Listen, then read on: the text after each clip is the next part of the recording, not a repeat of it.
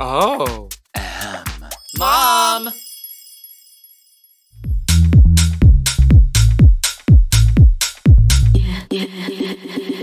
Greetings, Earthlings, and welcome to an out of this world episode of Give It To Me Straight. I'm your host, Maddy Morphosis, and on the show today we have the pork chop queen of season 15, Miss Irene Dubois. Oh, a label that I didn't ask for and can't escape. Yeah. Honestly, I feel like going home first is honestly better than going home like second or third. Can I tell you, so many people say that to me everywhere I go. Mhm. If it like comes up and I'm like, yeah, it wasn't great, they're like, oh, at least you didn't go home second. People say you don't remember who went home second, but then when you meet them, you don't remember their placement. Going home first is a label that I cannot escape. Yeah, I feel like it adds like charm though, because if you go to a show and like you like blow it out of the water, they're like, the expectations are so low. I did not expect this from a pork chop queen. Unfortunately, I have yet to blow it out of the water. Well, you know, well, you just came from uh, Arkansas. You know, you go to like the backwater towns. Yeah. one drag queen a year. You know, I I uh, when I was looking for management, I was doing like interviews with different people, and one of the managers was like, you know, there's going to be the people who do things like New York Pride and LA Pride, but there's also going to need to be people to do things like Reno Pride and small towns, and that'll be you. Mhm. Like, oh my God, man. I was like, well, not going with this one, but he was so right. Small towns, I'm ready for you. Yeah. Like some people sell at Madison Square Garden. Some people are failed jazz lounge singers. You know, Yeah. it's like it's we're all a part of the wheel. You know, we're all cogs somewhere. Yeah, I'm sort of uh, at the nightclub I was working at before I got on Drag Race. Yeah, yeah, At least I raised my booking fee. Yeah, that's good. Yeah, like now it's three drink tickets. Precisely. Yeah, That I give away because I don't drink. yeah. Well, oh, you don't drink? I'm a sober, sober lady. This is all chemically balanced. Unfortunately, sober. yeah, the mental illness that is contributing this is the reason I can't drink. I sort of turn into a monster. Oh, Yeah. It's because uh, you take lithium. no, I'm not that big of a mentally ill Oh, okay. person. No, uh, just the depression one and sort of the being a kid from the South Mm-hmm. who is gay. But um, you wouldn't know anything about that. Mm-mm. I uh I drank a lot my freshman year of college, and then after like my third physical fight, I was like, I should probably get a handle on this. Oh, you fight. Oh, baby, I get physical and then immediately have a nervous breakdown. It's sick. Ah, the duality of man. the duality of woman. of woman. Oh. but how did it feel making history as the first contestant in Drag Race history to place 16th?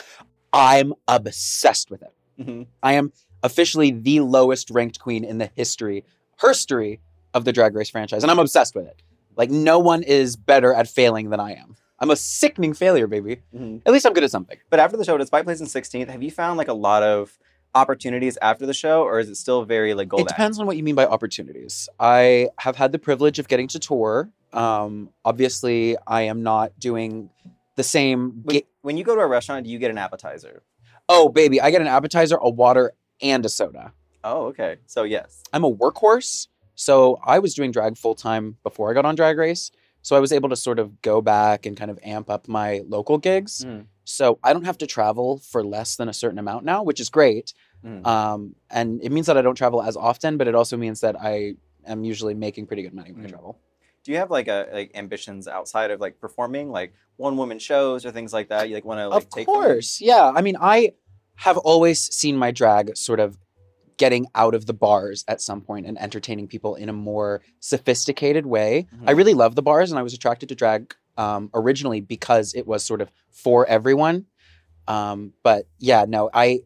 I, I'm kind of stalled out right now with the first out thing. I've sort of just got to play that role for a little while and let the gears turn. And then, you know, maybe I'll be performing in nicer nightclubs at some point in the Yeah. like the- like the really nice clubs in flyover states. Yeah, ones. baby. Yeah. Omaha, Nebraska, I'm coming. Yeah. What's unfortunate about my drag is that I don't really dance or do stunts or have talent. So when I perform on a big stage like that, Mhm. I just don't really feel I'm like, I need to be up close with an audience member Mhm. because what I do, it's interactive. Like you will fuck up a brunch. I will, f- oh, baby. I am the brunch queen. Mhm. Like if someone has a phone facing you, you're like, It's oh, going, They're about to get a shot. oh, it's going in my mouth.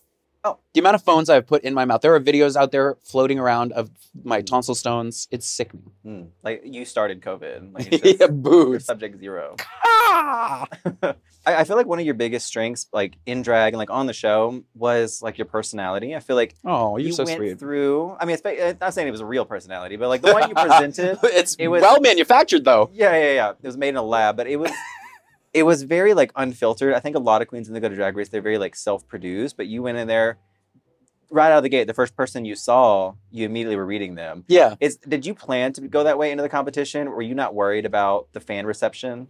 I think that a, a lot of what fans respond to is people being shitty people. And I think that as long as you're not being a shitty person, it's okay to say what you're thinking. Just don't have shitty thoughts. Mhm, So I work really hard on being a good person mhm. and like, you know, not hurting people's feelings. I also only ever made fun of people's drag. That's true. I think that if you're in a drag competition and it's televised, we are supposed to be critiquing each other's drag. That's how you become a better drag queen. If you're in a dressing room and the drag queens are not critiquing you, it's because they want you to fail. Yeah. You- You're going in there, you're like, oh, your wig isn't actually that long. Okay, Whereas, like, everybody thinks that I was reading her. I was trying to get the number of the person who sold her that wig so that we could beat him up together for scamming her ass. She's only 22, Mhm. Well, she, like she- the amount of inches that wig was. yeah, she's like, but I feel like I'm 40. yeah. Girl, I feel like I'm 40. My fucking God. Mm. You have like heartburn, indigestion. It's just your- sort of like I always have a little bit of a tummy ache. Oh, okay. You know, Yeah. it's because you eat like. You eat appetizers. and sodas and Mhm. you know cinch my organs into oblivion Mhm. so that I can look. cut. You drink Mountain Dew. You look like a Mountain Dew person. I look like Is it because of the color of my skin? no, but it doesn't help. Uh You look like you've had your Baja Blast at a time or two. You know I'm saying? I do like a Baja Blast freeze. Oh, The icy. oh, so she's bougie. So you you are making more coin now. Oh Okay. baby. And in Seattle they jack the prices up. Oh shit. Yeah, Baja Blast freeze is like five dollars. Damn. Yeah. Inflation. I know. The hardest hit market that no one's wanted to talk about. the Baja Blast Yeah, everyone's market. talking about housing prices and job security. It's like, can we talk about how Baja Blast or six dollars for a large it's now? fucked up. Yeah. I'm actually more of a Dr. Pepper girl. Oh. But you know, I'm a, because you're from Texas. I am from Texas and Mhm. I am a real Southern beauty. I don't drink water, I drink sweet tea. But ha- had you gone further into the competition, what do you think you would have been able to add to the chaos with like your unfiltered persona? Entertainment value. Are there there specific moments from the show you're like, I wish I was there to interject myself? Every time Mistress was started coming for somebody, a lot of the You wanted girls, to like double team or like depending on the situation, I think that a lot of the girls, because they were afraid of conflict, didn't know how to de escalate in a fun way. You know, they just start getting flustered and start yelling. The thing too is I I'm a conflict driven person. I went to theater school where Mm. in a in an acting class you're basically just hammered. Go for the conflict, make the conflict, raise the stakes. Like let's make this hot and heated. So that's kind of what I do naturally now. Mhm. I like to argue. I like to you know yeah. you know those girls in the dressing room who like start drama for no reason because it's fun for them. That's you. Boots. Yeah. No matter what the situation, you just like add to it because you went to theater school. Someone's like, "You slept with my brother." You're like, "Yes," and yeah, that's improv school, Maddy. Now hold on. Now acting is a little is a tier above. Oh, okay, There's sophisticated. acting, improv, mime, drag. For a lot of people that don't know, they just released the 90 minute episodes of your season, so you probably got like a, Woo! you got a little bit more screen time. Thirteen seconds, baby. yeah, but, but with that, is there anything that you still wish we got to see that we didn't? Whether it be on camera, off camera.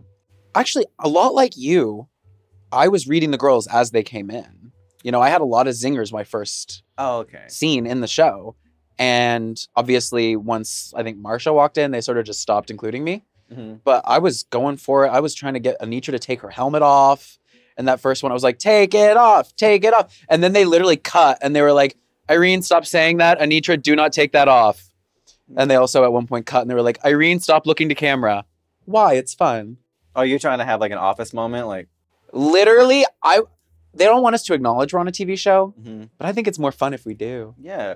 It's like I, I feel like the only person that's gotten away with that is like Bob. They let Bob look to the camera like a lot. She Yeah. has confessionals where it's like it's not even her saying anything. She's just like, which is great we Yeah. we know it's a drag show come on let's let's have fun with it But like speaking of things that were shortened, your talent show with like the water, it actually was originally based off of a live performance you did that was much Yeah. longer. What is it a part of the live performance that was cut that people didn't get to see? Like what added context or bits? first of all the everything takes longer Mhm. i think the comedy comes from the pointlessness of the act Mhm.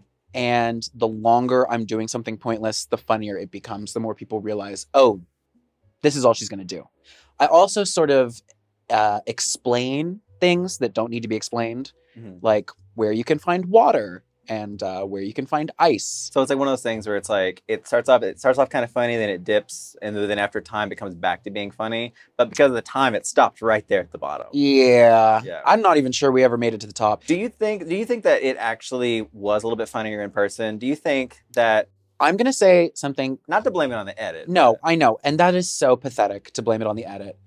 And I really don't want to be that person. Like I really get it. I've watched Mhm. so many girls be like, "Oh, well, you didn't see. I actually said this, and they didn't show it," and it's so uh, cucked. You know, Mhm. not even taking out the laughs that the other contestants were doing.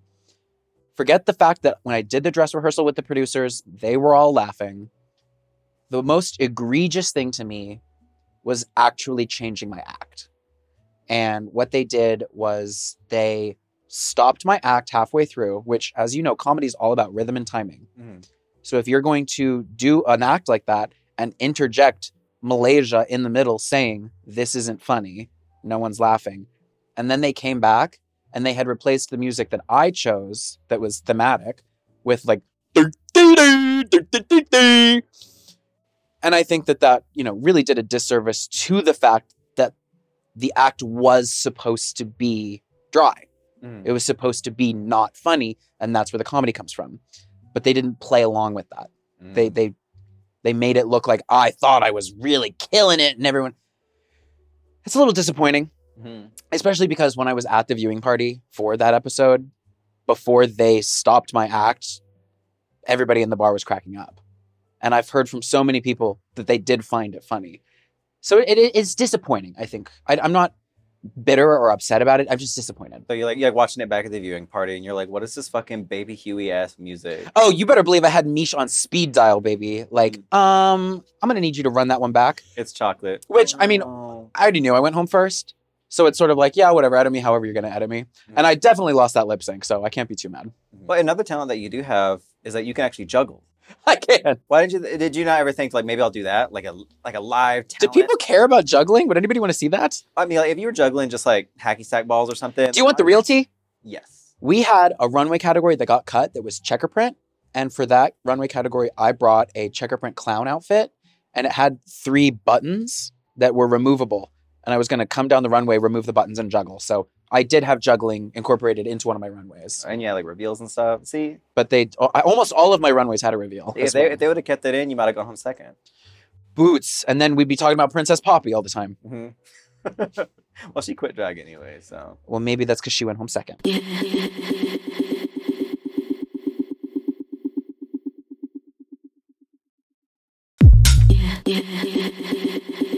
But what was worse for you, being sent home first or being left unread by Willow Pill on Grindr? Probably being left unread by Willow Pill on Grindr. I want to f- her so bad. I want to jack that shit up. Have you tried again, like an Instagram DM? She'll she'll message me back on Instagram. That's the fucked up part. Mm-hmm. Every time I'm in the same city as her, which is oddly often, Mm-hmm. I always tap her or message her. I'm like, hey. The one time she did reply to me, it was to tell me she'd just met my mom. It was at the finale. She, she's on, she's on her own journey right now. I wish she was on my. God damn, Uh, she's we sexy. probably- we could probably make that happen. I think Willow Pill, like that's like.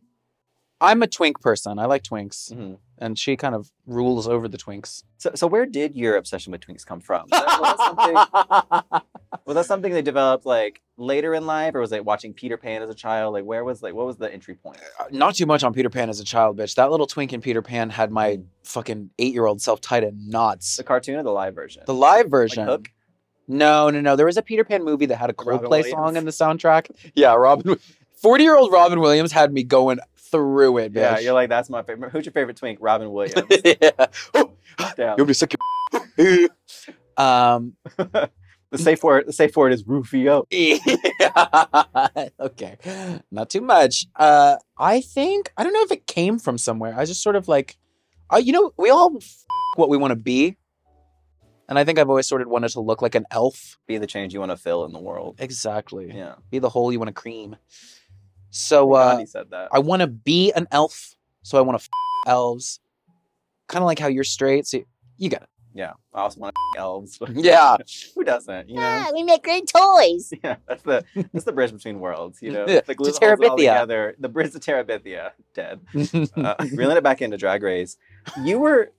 People suspected you of being on Drag Race all the way back to like season nine. Not Like, true. Rumors abound. People were speculating that you were on. Is that by design? Were you one of the girls that pretended to go? Like you were. I moved to Seattle right when season nine was filming, Mhm. and just to like prank everybody in Houston, I was like, "Oh, I'm not gonna be on my phone for a little while," and then they were like posting about it on Reddit. And now, if you Google me on Reddit, which of course, when when you get cast on the show, you look yourself up, Mhm. And uh, that's like one of the first things that pops up. It's me and my ex in LA. God didn't want me to talk about that. Oh my gosh. Let him use you. Oh. Could you imagine the version of me that existed when season nine was filming? Mhm. Wouldn't even have gotten sent home first. I would have been doing sound. Yeah, I would have been sweeping. you were ca- yeah, like you were on the season. You were cast as AV. Yeah, exactly. Yeah. I was janitorial. No, I was working craft services. Like you're like micing someone up. You're like, yeah, they said a few more years of this, and now they'll put me on. yeah, it's like a earning uh, actors equity points. yeah, yeah. yeah. Moving to Seattle, you met your uh, Seattle sister Bosco. Bosco. you guys don't know her, she was on Drag Race also. Uh, but she, with her being a finalist of the season prior, did you feel a pressure to match that expectation, or did you just not care? You're like, I'm doing my own thing. Um, little column A, little column B. I think that the pressure definitely came from the call was coming from inside the house. You know, I've wanted to get on Drag Race from the time before Bosco had even started doing drag. Ooh. I've been doing drag a lot longer than she has, and she she's an incredible queen, and so she just sort of excelled way past what I was doing. And um, her getting on, I always say her getting on Drag Race was the best thing that ever happened to me, because when I was going through the process of getting ready for the show, I sort of had someone to coach me. Not like it helped at all, but it uh, it did make everything a little bit less anxiety inducing. Yeah, like coattails to ride, like a legacy of. Oh, bitch! When I got sent home first, I was like, well, at least Bosco signed with Voss. yeah. At least I still have a fucking in. um, whenever Bosco did get cast, were you like, obviously you were happy for her, but were you like bitter in a sense? Where you're like coming out all these costumes and they cast the bra and panty queen? Were you like of the two? You're like, why not me? Choose Bitch, me. if I had a body like that, I would be in a bra and panty too. Trust and believe. Bosco is hot as hell, and she deserves to be in a bra and panty. And that's the thing that a lot of people don't understand is that like, it's not called the costume; it's called the look, right? And your body, your vessel, your canvas is part of the look. And she puts a lot of work behind the scenes into her body. Mhm. She works out, she eats right. She's been dancing for years. So when she puts a bra and panty on and then you see the parts of her body that she's chosen to show you, it's all cohesive. It's an intentional look. Mhm. What's fucked up is that the one that she really finally got red for is the one that I made her. Mm. That silver You were the nail in her coffin. I, I was like so excited. I was like, I'm ready. I'm not on Drag Race, but at least something I made is going to be on Drag Race. Mhm. And then it gets there, and I'm like, yes. And they're instantly like, what the fuck is this? You've worn this already. With Bosco being your sister and her being like another alternative queen from Seattle, obviously you drew a lot of comparisons between you two. And it was actually the comparisons which drew you to like your distinct like drag identities. Her Yeah. being like a demon and you being like an alien. Like one. Why an alien specifically? Um, well, first of all, thank you for calling us alternative. Only in the rest of the world are Bosco and I considered alternative queens. In Seattle, we are considered the polished queens. Mm, standard issue. When I got there, everyone asked me if I did pageants. I think that growing up in Texas, I always, as a queer kid, felt like an outsider. Mhm. And I didn't understand the things that all the other kids seemed to just innately understand. Mhm. You know, they just could tell that there was something different about me. And that made me feel like an alien. Mhm. So I think it was sort of when I decided to embrace the things that made me different instead of hiding from them, embracing feeling like an outsider from another planet meant, you know, Mm. oh, okay, like this can actually be a strength of mine. And I've always loved Star Wars and sci-fi things, anything that can sort of take me off the planet Earth and out of reality and just yeah, no Like- more trauma. like your drag art form became something of like a form of like escapism. Maybe this is therapy. therapy. This is therapy Uh, boots. What what was it uh, specifically that made you feel like like an alien of sorts in your scene? Because looking back, like you seem like a pretty standard issue, like two, like teen from like the. Holy shit! It seemed like a pretty standard issue, chemically balanced teen of the time. Look at that coconut head. Yeah. What was it? You can what tell was it? Justin Bieber was in full force at this time. Mhm. Look at this. I graduated. And. I was like, baby, baby, baby. And that's all we can sing, otherwise, you have to pay for it. yeah. What, what was the question? Why am I li- little. But like you say, you seem like a pretty normal kid. Like, what was it like made you feel like an alien in like the? Oh, you I'm- were in? I'm a gay F word. Oh, that was it. I'm an F slur. Yeah, like uh, the the version of me in this, I acted the exact same. Yeah, I thought there was more. I thought maybe like you were a kid that growled at people or something. I don't know. Like, Wore cat ears. yeah, cat ears. Uh, just I was very gay. Just so gay. Was there ever a time you were in, or were you always out? Long time actually. Took me a long time to figure it out. I uh you know, people early on when you're gay, a lot of times the other kids can smell it before you can. hmm And so they're like, "You're gay, huh?" And I was like, "Hmm, I don't know, but based on the way you're saying that, it seems like gay is a bad thing. hmm So I'm going to say no. I'm not that bad Yeah. thing." But they did not take no for an answer. They're like, "Yeah, you are." So people were telling me I was gay before I knew I was gay. So imagine my surprise the first time I saw some sucking Uh-huh. and I was like, "Damn, I'm bricked up." I was like, "No, I am the thing." yeah. Well, I can't admit it. I've been saying no this whole time. Well, Was it was it beyond just like name calling you, you experienced, or was it like was it bit, something more? A little physical. Oh. A little physical, a little a little beating up. is that when you started fighting? You know what? Actually, that's probably why I had so much aggressiveness in me is because I was kind of a small kid. I developed late in life. And Mhm. so being small and gay, I was very easy to pick on. And so when I finally did, you know, re- start releasing some of those feelings when I would get drunk, it was just anger and aggression from being picked on for so long. And uh, I think I had to find other ways to let that out. And baby, I let it all out on the stage. Mwah. Oh God, if I could get my legs up in the air, maybe I wouldn't have gone home first. Were your parents your first bullies, or were they supportive? They were very supportive. They've always been extremely supportive. In fact, my parents knew I was gay way before I did, and they would ask me about it constantly. Like I'd get in the car, eyeliner on from school because I was playing with makeup, and my mom would go, "Come on, you're gay." Mm. I'd Except she didn't say gay; she said the other word. and I'd be like, "No." I didn't come out to my parents until I was 19. Oh damn! Isn't that crazy? They're just like, my mom literally jumped out of the chair and almost cried and gave me a hug and was like, "Oh, thank God! I thought you were in denial." so, it's but also too like there's nothing greater than the feeling of being right. So I resonate with that. no, that's literally why I didn't come out to them. I knew I was gay, Mhm. but I was like, I'm not admitting that I've been lying. I'm not admitting that I was wrong this whole Mhm. time. I can't do it. I can't face the truth. Mhm. Um, but I finally did have to face the truth when I walked in from college and had hickeys all over my neck. My mom was like, "Who gave you those?" I was like, "Some guy named Isaac." Mwah. She's like, that's a weird name for a girl. yeah. well, I get tomato. Uh-huh. Obviously, drag was not the original plan. Would you go into like college? Oh, what was that noise? The drag has been the plan for a while.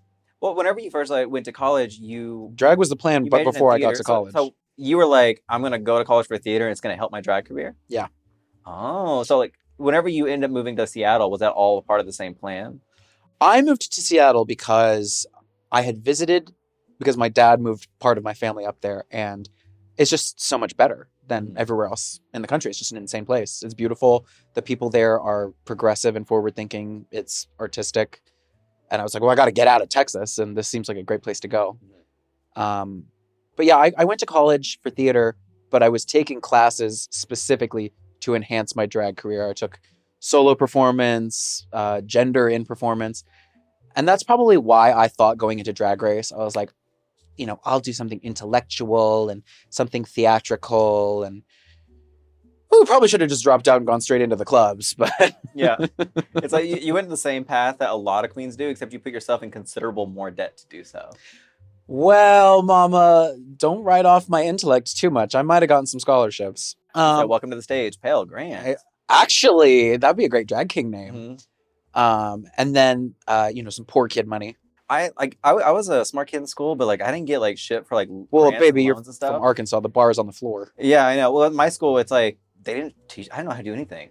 I was working full. I was trying to pay for it as I went. I had no idea how to do like scholarships and grants and stuff like that. They didn't have a class for it? No, they had no. I took fucking ag classes. They basically Ag? They basically were like, hey, if you uh do FFA, you can basically get a full ride scholarship to the U of A, and that's what I was gonna do. You did FFA, I did. Poultry Future. Farmers of America. Yeah, I uh, I have like plaques. I've won state. You know, I've I In what? Cow tipping? I was uh, no judging poultry. Judging poultry? Miss Mhm. Fame is shaking. I Declares know. bankruptcy. I know. I mean, we're gonna have to have like a a, a chicken knowledge like quiz. You're gonna have her on the show, and you're both just gonna. Yeah. Try to guess the call. but yeah, poultry sciences. Yeah. yeah.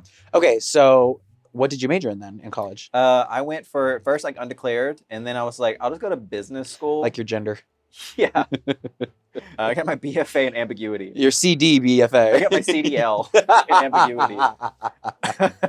um, no, I I was like, I, was like, I didn't know what I want to do. I was like, but I started working full time, and I was like, I'll just get a general degree, and I can go up pretty much anywhere. I'll get a business degree, and then I realized that like I am not good at math. Oh yeah. I was great at math in school. Then once I started throwing them letters in, I'm Oh like, baby, when you got to spell the mouth problem out, it's over. I was like, I don't know what all this is. Yeah, figuring out an angle. Okay, back, enough about me. Back to you. Um, at, at what point did you find drag though? Like, take us back to like you discovering drag to your first drag performance. I discovered drag when I was nine years old. Oh, I was cast in a Midsummer's Night's Dream. A Midsummer Night's Dream? A Midsummer's Night Dream? yeah. Whatever. You were in a Shakespeare play. Uh huh. And there's a character in that play who is in drag. Mhm. And that was the one that I was given. Go figure. And I mean, I was, you know, I was just like, this is fun, wigs, femininity. And then when I saw Drag Race for the first time, it was sort of like just all the gears in my brain finally attached. Mhm. And uh, it's like, that is what I'm going to do for the next 15 to 20 years of my life. So, what was your actual like first drag performance, and how bad was it? It was not bad. It was very good, actually. My first drag performance was at a club in Dallas at the Rose Room, actually, which is, I didn't know at the time, but it's a legendary drag venue. One of the nicest For drag places. performance, you got a gig at the Rose Room. It wasn't a gig, it was the Rising Star Amateur Contest Oh, okay. About to say there. It is. on Thursdays. Um, but I got second place my very first time. I did Rose's turn. Could you tell I was in theater school? Mm. My Bernadette Peters fantasy. But I turned it out, baby. I You're like- acted the shit out of that. You're like an 18 year old kid doing Bernadette Peters. It's like, Yeah, we had problems.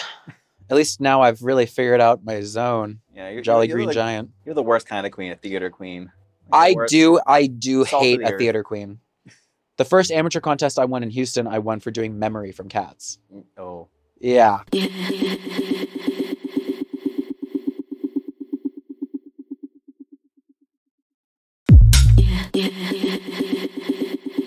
but when you moved to Seattle, you had no money. You sent out like a million job applications. Don't make that face. You were driving a, a like a 2004 Acura. Don't even try to make that face. But yeah, like no money. You were applying for just throwing random job applications out everywhere, and you finally got a call back, and you actually quit that job the first day. yeah, I did. it's something about like getting rejected a lot, people, someone playing with their bare feet. Just walk us through that day and why you walked out on the first day of your job. I got a job canvassing for some organization that was raising money for the ACLU. And it was my job basically to go out there with a clipboard, stop people on the street, and ask for money, which is just not my vibe. I only like getting money from strangers if I'm like moving my mouth around to other people's music. Mhm. So I get there the first day and it's like my orientation, but everybody else there has been doing it. And they get in a circle, and the first thing they do is stand in a circle, say their names and their pronouns. And I was like, I'm in danger. I got to get out of here. And then they had this person train me on how to basically force people to give me give us money. Mhm. And the whole time she was training me, she was sat there barefoot, digging in her toes and like pulling skin off the bottom of her foot. Mhm. Like, "Bleh." so then we get out there and we're on the streets, and I'm like, hey, would you like to give money to protect gay people? No one wants to give money to protect gay people. Mhm. And literally, like five hours into my first shift, I went up to the person who was like in charge of my little group and I was like, hey, it was so lovely to meet you. This is not a good fit for me. So here's the supplies. I'm going to go. Mhm. And they were like, uh, okay. But I still got paid like 50 bucks. Hey. Yeah. Well, it wasn't the only job that you had uh, issues with because at one point, you and some other queens banded together to try to create a drag union in Seattle, Yeah. and the immediate response was just getting fired. Everyone Yeah. got fired. What what happened? So Speak your piece. Say names. I I okay. I uh so when restrictions started getting lifted for COVID, the venue that I had worked at before the pandemic was the first drag venue in town to open at and I was the host of all of the shows. It was still before we were able to really go into the audience, so all of our tips were done via Venmo. Um, and we would be tipped out an amount at the end of the show that was sort of like our portion of the Venmo tips. One day, something came up in the group chat, and some of the backup dancers or something were talking about their tip out. And the queens were like, wait, the backup dancers are being tipped out. We didn't know this. And it wasn't that we necessarily had a problem with it. We just were sort of like, why are we not aware of where the money is going Mhm. from the tip pool that is allegedly for the queens? It, it wasn't necessarily that that was so egregious. It was just the lack of communication bothered us. And so we said, this lack of communication is bothering us. And the owner, who is just like a very abusive person, came back with just this like tirade of insults and making it personal about him and us not trusting him, but also calling us selfish and greedy. Mind you, the Venmo tips were like 50 bucks. I think during the pandemic, everybody just sort of stopped taking bullshit from people. And a lot of drag scenes kind of uprooted during the pandemic because everybody had time to sit and think about the injustices. You know, look at what happened in Chicago. Mhm. So we created a list of things that we would like to see change, including like better communication, better pay. Um, and we weren't necessarily making demands. We were just sort of like, this is where we would like to start with negotiations. And he came back and was like, absolutely not, none of that's going to happen. And we were like, okay, if we can't even start a conversation, we are not going to perform. We like we're not going to work for you if we can't discuss treatment. And he was like, great, none of you work for me. And he boxed up all of the stuff that we kept in the dressing room, took photos of the boxes and sent it to us and said, you have one day to get this or I'm donating it. And we were like, kind of flabbergasted, you know, we'd, we'd just gone through this year of not getting to do drag and then the like whiplash of getting back to almost full time and then getting completely cut out of our income again. And we reached out to the rest of the Seattle drag community, mostly just to say, like, this is what's happening. Please don't go support this venue. Please don't work there. And the rest of the Seattle drag scene sort of jumped on the opportunity and was like, this is great. We all have been disrespected by different venues and we all would like better treatment across the board. Let's sort of use this momentum to, you know, earn a better position for ourselves in the city. Mhm. And unfortunately, a bunch of drag queens from outside of the Seattle city limits who weren't really a part of the Seattle community that had existed prior to COVID came in and took those jobs that we had lost. So the venue was able to continue operating its show. Um, it was it was a great learning experience, and overall, I think outside of that venue, other venues in town watched what happened and realized that we weren't really going to put up with mistreatment anymore, and so pay did raise throughout the city across the board. Mm. And several venues that didn't do drag before that started doing drag started from a baseline of like, well, we know that you guys like really demand respect, so so we'll start from a good place. Mm. And I found out when I encountered one of the new hosts uh, at a show from the venue that we got fired from. She came up to me and sort of whispered in my ear, "Thank you so much for doing that, because thanks to you, I'm getting paid tons." And I was like, "I think I might punch you in the throat," Mhm. but also You fell on that sword for other I fell on the sword, so th- these divas can get paid more than twice what we were getting paid when we worked there. Mhm. Which you know, I, the thank you I got for that is them all hating me and talking shit about me constantly. But yeah. whatever, girl. I'm I'm not I'm not sweating it. Things are working out just fine for me now. You- So you- as we were saying earlier, drag for you, it was something of like an expression, like an exploration for you. What, how is it factored into like your gender identity and expression? my gender is difficult to understand even for me. I sometimes feel like a trans person. I sometimes feel like a boy. And around 28, I just sort of sort of stopped trying to understand it and just present the way I feel happiest. Mhm. And I think that is reflected in my drag as well. I don't necessarily always feel inclined to present a female character in my drag, more so just a glamorous character. Um, but gender is a mind fuck. I don't. It's a minefield too. I don't know how to. I don't know how to figure out my own gender, and I'm not. I'm not really bothered with it any longer. Where do you fall on the pendulum of like gender roles do have like an added benefit to society versus it's completely arbitrary and pointless? Like where do you fall on that scale? I think that we should divorce gender roles from assigned sex at birth.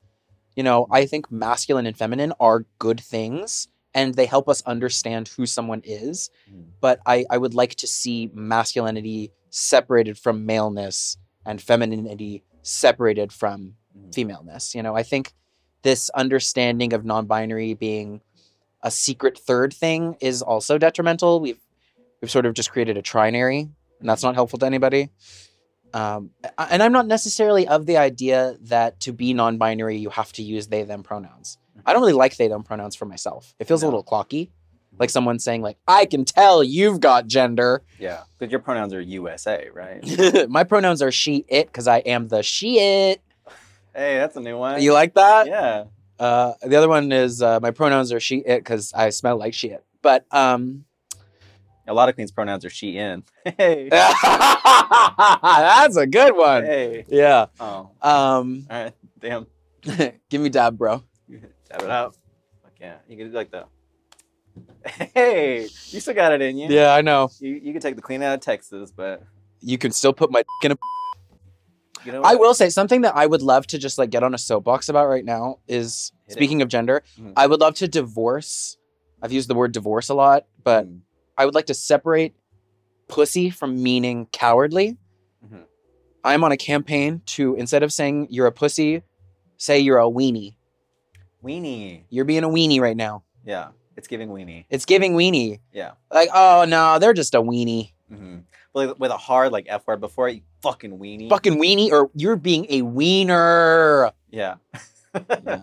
I will say, I will card, say. I will say too about my gender. My gender is hot.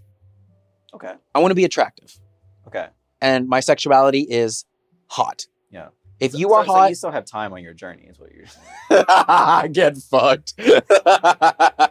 One day I'll get there. I, uh, as long as someone finds me attractive and I find them attractive, I really do not care about what mm. their parts are, what their labels are.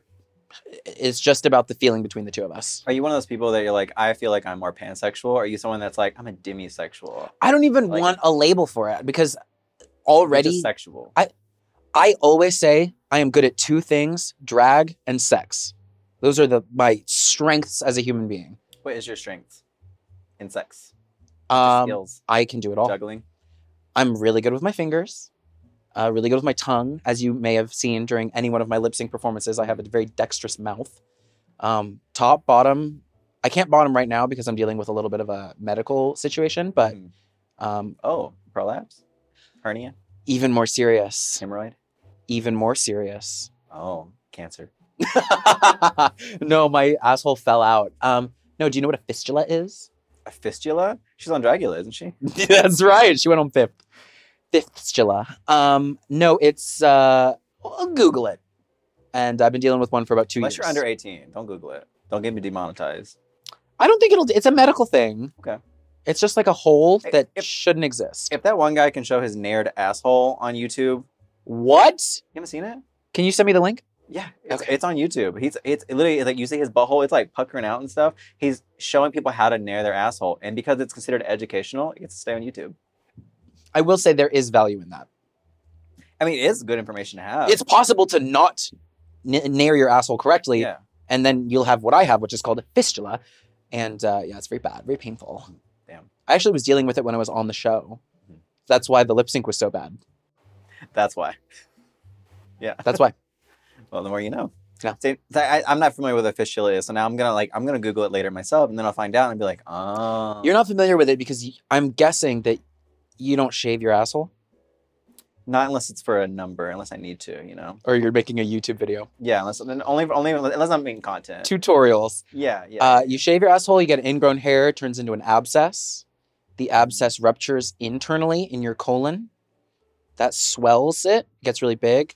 Then the doctor drains it from the outside. Then you have a connection from the outside of your body to the inside of your body that shouldn't exist, that doesn't heal naturally without surgery. Oh. And I uh, have actually had to have three separate surgeries, and I'm still currently healing. Sounds like sepsis with more steps. Stepsis. Stepsis. What are you Mm. doing, stepsis?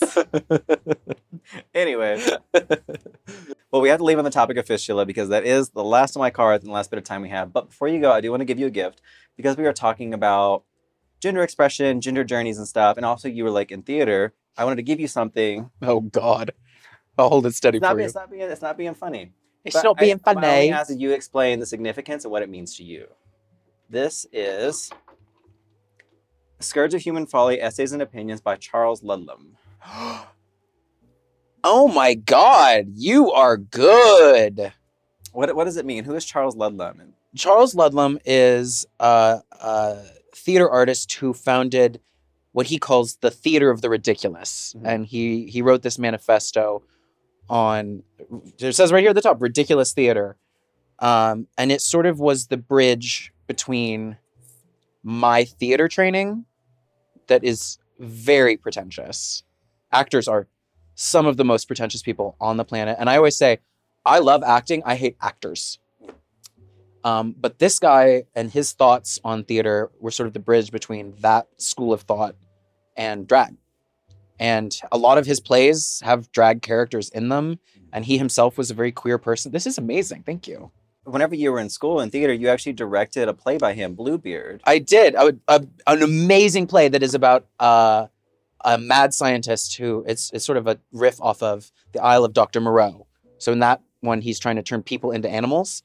And in Bluebeard, it's this guy who is so dissatisfied with both male and female sexes that he is trying to create a better third sex to satisfy him sexually. Was like discovering him in like that play. Did that have like a big impact on like your development and your idea of like gender identity? it definitely felt like a way to practice the art that I was studying in school while also kind of acknowledging the philosophies that I was developing while studying things like drag. You know, I found myself as one of the only queer people in my theater program, kind of like an alien again, just like having knowledge of the world. We are just so lucky that we get to live outside the matrix as queer people. And once you leave the matrix and you're still forced to interact with people who are still in it, it can be very frustrating. So I would approach things and characters from this perspective that people in my class and sometimes my professors even couldn't empathize with or understand. Um, but when I found this this artist, I I just finally felt seen, and the humor that he found in playing with gender is is something that is just not in a lot of theater, you mm. know. And I think that's why so many people are drawn to drag, is because of the humor in the way we experiment and express our gender, and that's just not found anywhere else in pop culture. Mm. Yeah, like whenever we were talking in the car earlier about how like whenever I'm doing this show, I kind of research people and I feel like I get like a little bit better of an understanding of them. And I feel like I connect pieces that you don't see like on television. Yeah. And finding out about like uh like this author, playwright, and then your connection to it, I was like, I feel like this is like a missing link that connects a lot of like you know stuff. that mean, ma- makes a lot, a lot of things like click. Yeah. uh, from an outside point of view. If you know that I'm coming at my drag from the perspective of being ridiculous, Mhm. the idea that me showing off my talent on the biggest drag stage in the world and that talent being knowing how to make a glass of ice water, I feel like that all sort of makes sense. Mhm. And I felt like, unfortunately, I didn't have enough time to communicate my ethos to the judges or to Rue or to everybody there or even America so that that perspective came through when I was performing my talent show. Or maybe the talent show just sucks. But you know what? Failing is also an opportunity to, an opportunity to learn and grow. Hmm. And I am grateful for going home first because since then I have been pushed so much harder Hmm. to prove myself because I feel like I have so much more to prove now. Yeah. Well, So- I'm glad you had to come on and like talk about that, explain that a little bit more. It could make sense to more people, and so the audience can empathize and understand that you are just that pretentious. So thank you for that. But with that, that is the last bit of time we have. Thank you all so much for tuning in. Fuck this show. I'm not doing this shit anymore. Thank you so much for joining me. Uh, uh, oh Irene, my where- where can god. what, what do you have coming up? Where can people find you? Like, what what do you have going on? um, you can find me. Yeah, help help Bosco back up. You can find me on Instagram at Irene the Alien because I'm having an identity crisis and I don't know how I want to identify. Mhm. And um, maybe at some point I'll start putting out YouTube videos. If you don't know how to uh, identify. You you dropping the the Dubois. I'm actually writing a one woman show right now that is sort of a farewell to Dubois. Oh, okay. It's sort of So au revoir to Dubois. Au revoir. to- Bitch, that's the title of the show. Thank you. I'm Mhm. stealing that. bo- Oh no, you're gonna get demonetized. Oh, the label's out. It's okay. It's fine. Oh, okay. That's fine. We're, we're not we're, We're not amateurs around here. We're not syndicated. It's fine. we'll get demonetized because you're talking about fistula, not red tale.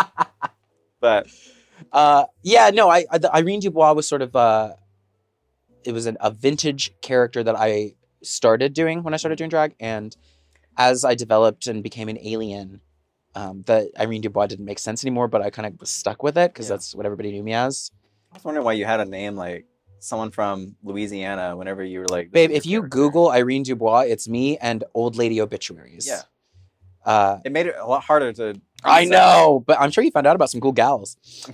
but uh, yeah, au revoir to Dubois, to Dubois, the one woman show I'm writing. That is sort of just like now that I have money and I have resources and I have access, just do Irene Dubois the original vision to the best of my ability, and then put her away, Hmm. and officially become Irene the alien. Thank you so much for having me, Maddy. Yeah, thank you for coming. This was so much fun. And thank you guys for tuning in. Make sure to like, comment, and subscribe. And join us next time whenever we have somebody else. And yeah, till then, bye guys. Give It To Me Straight is brought to you by Moguls of Media, aka Mom. Hosted, produced, and edited by me, Maddy Morphosis. With audio editor Margot Padilla. Executive produced by Willam Belli, Alaska Thunderfuck, Big Dipper, and Joe Cilio. M. Oh. M. Mom!